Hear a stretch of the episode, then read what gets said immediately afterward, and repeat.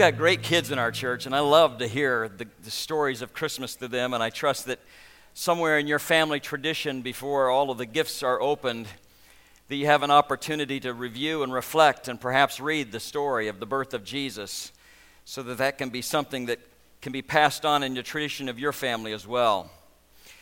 For the past several weeks here in December, for those of you that attend here, I have been focusing kind of a thought on a song that we associate with Christmas as we've gone along. And tonight I would like to spend just a few minutes of a devotional thought with a song that we're going to be listening to in a few minutes called All Is Well. All Is Well. At the close of our service, traditionally at Grace Assembly, we sing by candlelight a song that is known to us well as Silent Night. And tonight we're going to realize that the birth of the baby Jesus may have been a time when nature was silent. And the carol that we love to sing that has become so personal to us and that we sing it with our own memories that begin to flood our mind. Uh, brings us to a place of peace but i want you to know that tonight in the cosmic realm in the in the spiritual realm the birth of jesus the night of his birth really started a whole series of battles that in the areas that we could not see, it may have been silent to us, but it certainly, if it could be seen through the eyes of those who knew, knew creation, it would be silent night and holy war. I'm sure that as long as you've been listening to Christmas messages, you probably have never heard a message taken from Revelation chapter 12, but that is where I would like to start tonight and begin to give a description of what really happened in Jerusalem and what really happened when Jesus was born in Bethlehem. What, happened to him as seen by our naked eye, but also what happened to him as seen in the cosmic realm by those who knew what was going on behind the scenes and the battles that ensued. In Revelation chapter 12, verses 1 through 4, it says, A great sign, a great and wondrous sign appeared in heaven a woman clothed with the sun and with the moon under her feet and a crown of 12 stars on her head. She was pregnant, cried out in pain, and she was about to give birth. Then another sign appeared in heaven an enormous red dragon with seven heads and ten horns and seven crowns on its heads. Its tail swept a third of the stars out of the sky and flung them to earth. And the dragon stood in front of the woman who was about to give birth so that it might devour her child the moment he was born. That is what was happening the night before Christmas. The dragon wanted to kill the Christ child. And in order to fully understand this, you have to understand a little bit about what God had said about this serpent previously in Genesis chapter 3, verse 14. He said, I will put enmity between you and the woman, between your offspring and hers. He will crush your head, and you will strike his heel. There was a battle that took place, and we have seen it all throughout Scripture, and tonight I want to encapsulate that for you just a little bit. First of all, there was a battle for Israel, or the people of God. The whole history of the Old Testament is the story of the dragon, the serpent, trying to kill the seed of the woman and the hope of mankind. From the moment that God created Adam and Eve, Satan has been on a crusade to destroy that which God has made. He did not want God to have a people with which he could fellowship. And it starts with Cain and Abel. Satan begins to think that Abel is the hope of the future, and so he begins to inspire Cain to kill his brother. And when he does, Satan begins to think that he has won because he has destroyed the plans of God and he thinks all hope is now gone. But lo and behold, Adam and Eve go on and they have another child by the name of Seth who carries on that seed of hope, the plan of God. So Satan begins to work in the hearts of men and he causes the whole world to fall into a state of rebellion and lawlessness and horrendous sexual sin. And he thinks now that the whole world is so corrupt, there can be no righteous seed that would begin to move on. And he believes that he has won.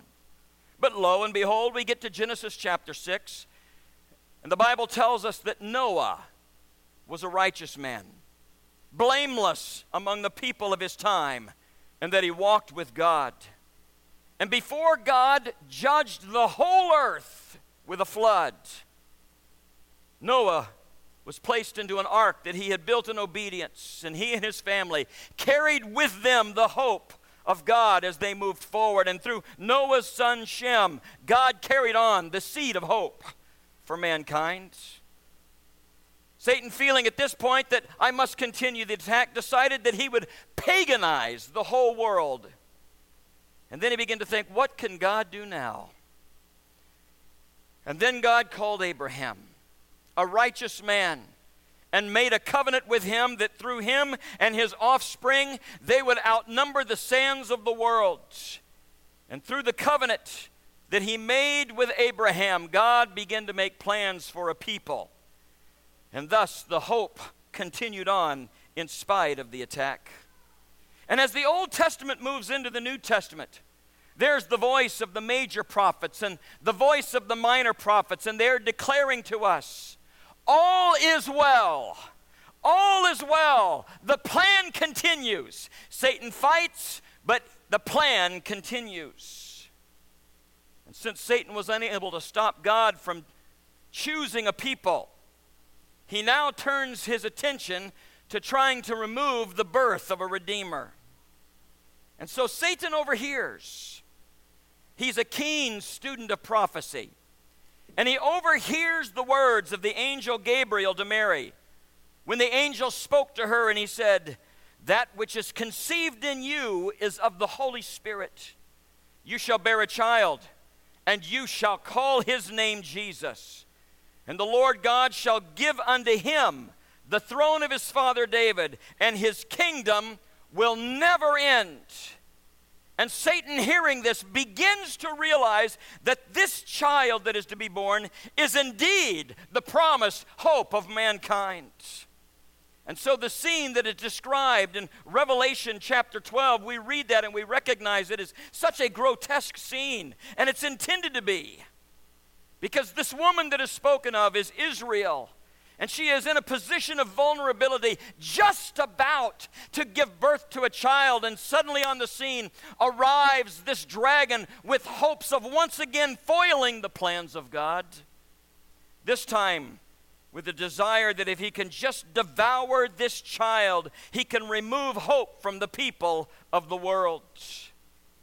But in Revelation chapter 12, verse 5, the scripture says, She gave birth to a son, a male child, who will rule all the nations with an iron scepter. And her child was snatched up to God and to his throne. And at the birth of Jesus, the angels who witnessed this cosmic battle that was going on. The sky opens up and the first choir begins to sing, and they look out and they declare to those who can hear, which just so happened to be shepherds standing in their fields. And the song they sang indicated, All is well. All is well. The plan continues. Today, the Savior has been born. Satan is relentless, however. He began to recognize that if he could not stop the Redeemer from being born, that he would attack the life and the ministry of Jesus. And the New Testament details all the way that the devil tried to destroy the life of Jesus. We look at Christmas from the cosmic realm and we find out what was happening when Satan began to lay upon Herod's heart that he needed to trick the Magi into finding out the birthplace of Jesus so that he could do Satan's bidding and remove this child from the earth. But once again, his plan to remove Jesus failed. Herod, in his anger at being deceived, decided that he would take things into his own hands and try to wipe out a region of every baby under the age of two so that he could somehow remove this threat to his kingship. But God, in a dream, warns Joseph, and they leave.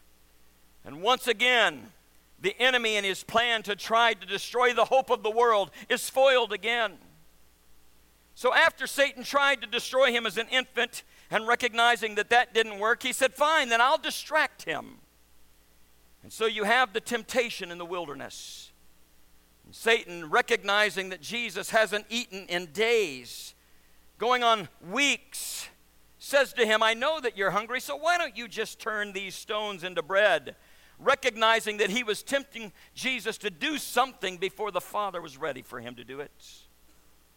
He then said, Why don't you come and look over the nations of the world? And if you will just bow down and worship me, I'll give it all to you, and you will never have to go to the cross.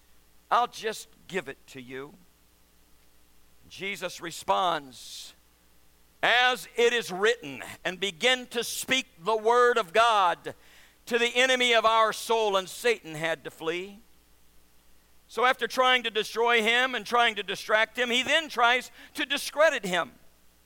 The Pharisees, the religious leaders, the influencers of their day spoke of Jesus and they told him that you are Beelzebub. You're the father of demons. You are demon possessed, and trying to discredit him to all that would listen to him, but that didn't work either. And so when Jesus went back to his hometown in Nazareth, he thought, well, maybe I'll just derail his ministry a little bit early and as he was walking along a cliff, it said that there were some that tried to push him off the cliff, but he walked right through them because his time was not yet come. Finally, Satan said, Fine, then I will try to defeat you in one on one battle. You and me, Jesus, one on one combat. And so he inspires Judas to betray Jesus. Judas kisses him with a betraying kiss, and he's arrested and he's taken before Pilate. Satan and his cronies begin to laugh and smile and sneer as Jesus is beaten and whipped. As he's in agony, they begin to think hope finally has arrived for us. And they begin to rejoice as he has to carry his own cross to Golgotha, where he is nailed to the cross. And finally, they begin to rejoice when Jesus, in his own words, says, It is finished, and he bows his head to die. And suddenly, Satan, for the first time since he was created as an angel of light, began to rejoice, thinking for a moment he has finally become the supreme of the universe. Revelation 12, verses 7 through 9 says, And there was a war in heaven.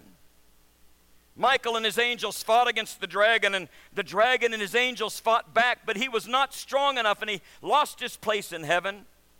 And the great dragon was hurled down, the ancient serpent called the devil or Satan, who leads the worlds astray. He was hurled to the earth and his angels with him. In the middle of the party, they seem to forget that what is an empty or what is a tomb to Almighty God? What is a sealed tomb to the Son of God? What is a dead corpse to the Son of God? It is nothing because life was spoken and Jesus raised from the dead.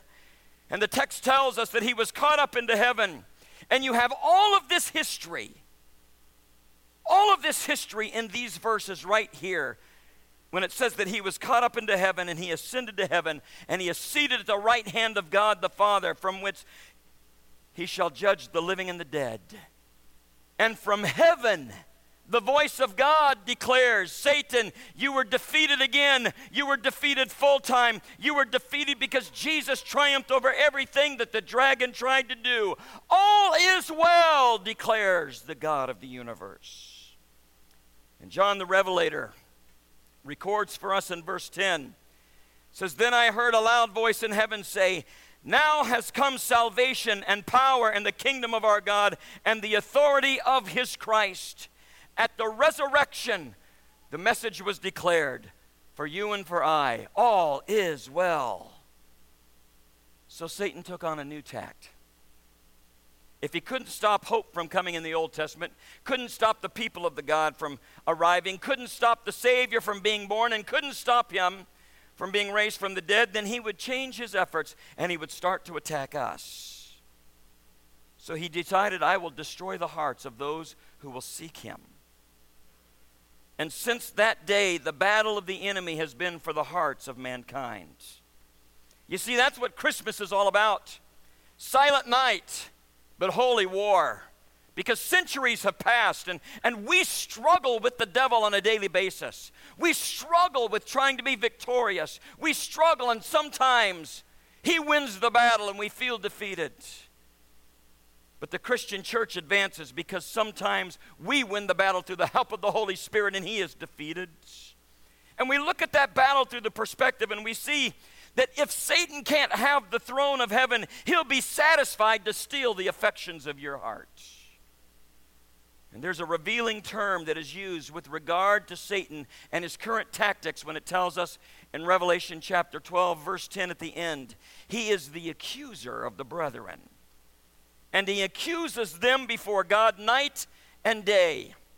In other words, if I can't make Jesus look bad, I will make you look bad to Jesus. I'll spend all of my time telling him what you're really like.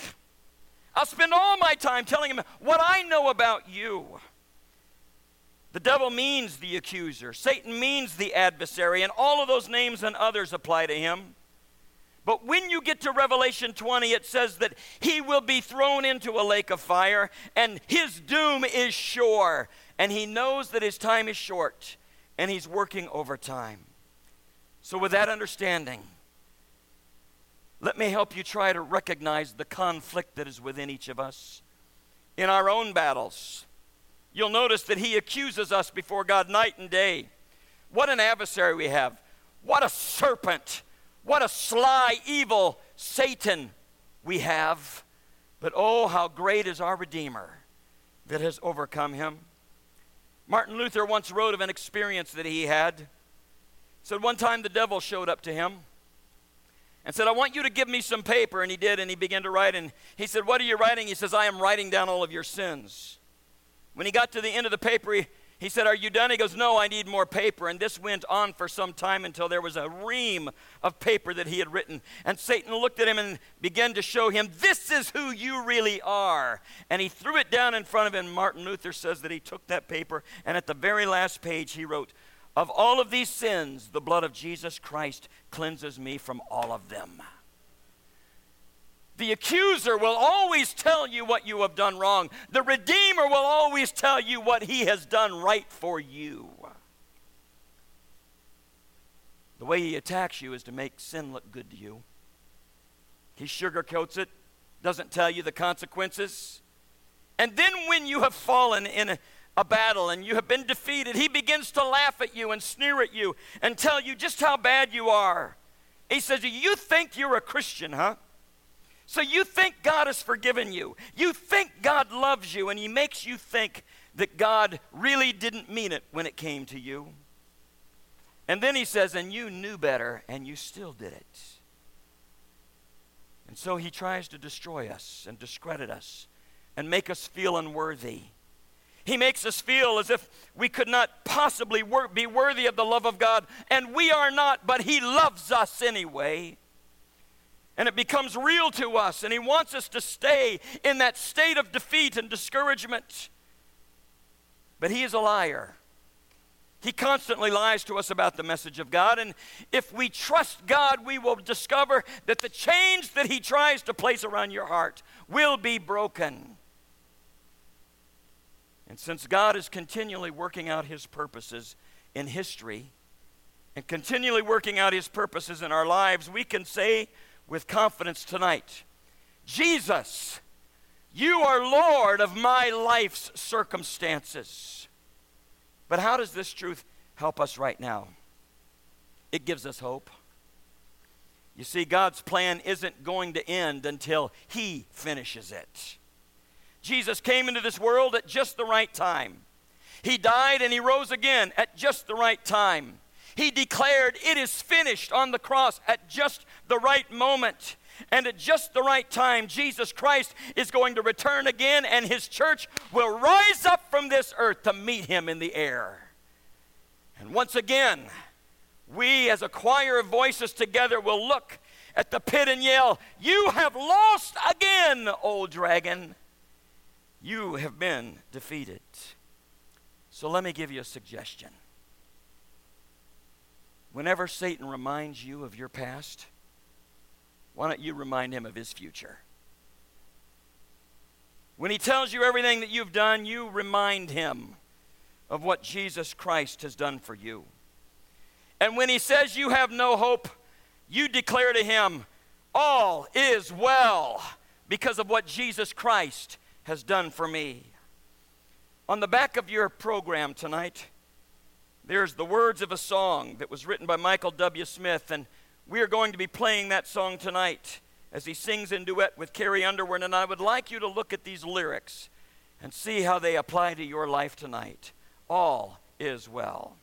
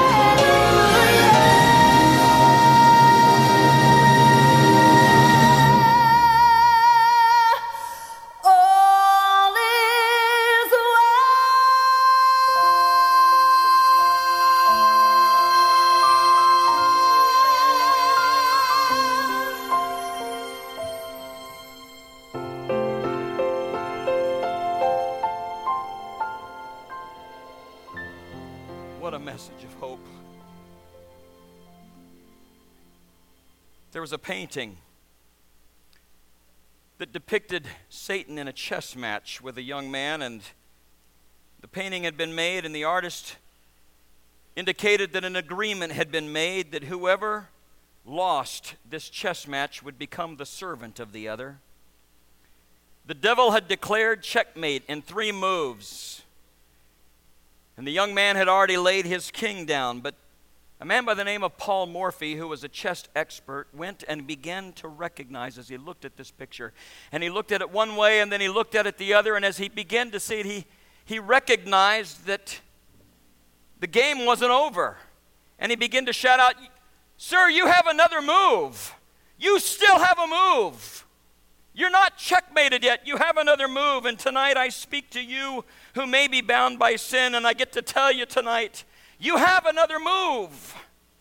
We're talking about Christ, the child of Christmas, who triumphed over sin and the devil and death, and who triumphs today if you will just trust him.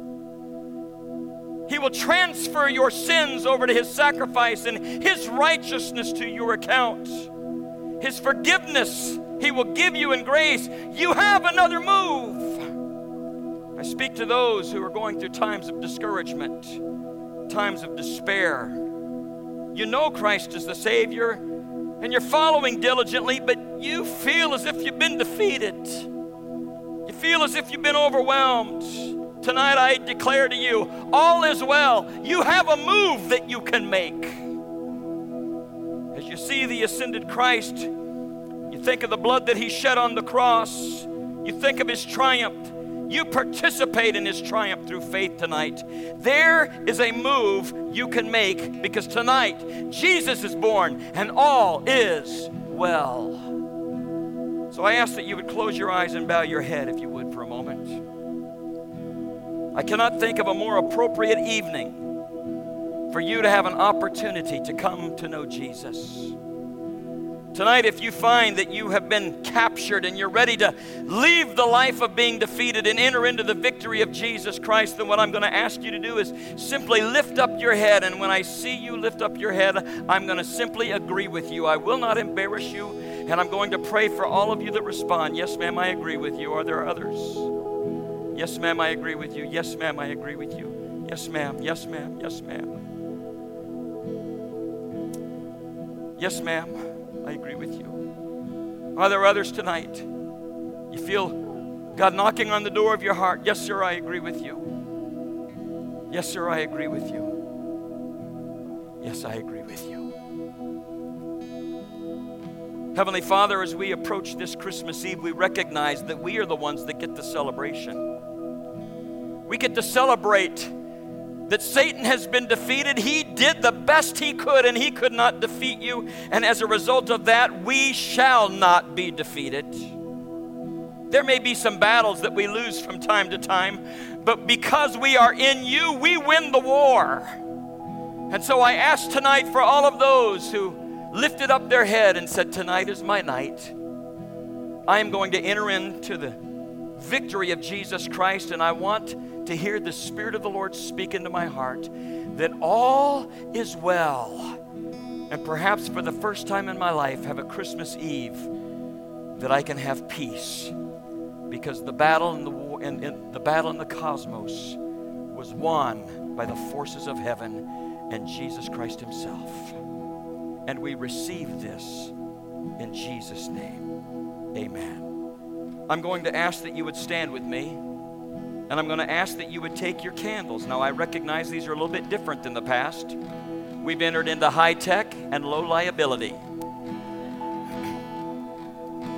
And I'm going to ask that you would reach underneath there and turn them on and lift them as you would, as tonight we conclude this in the traditional way of singing Silent Night.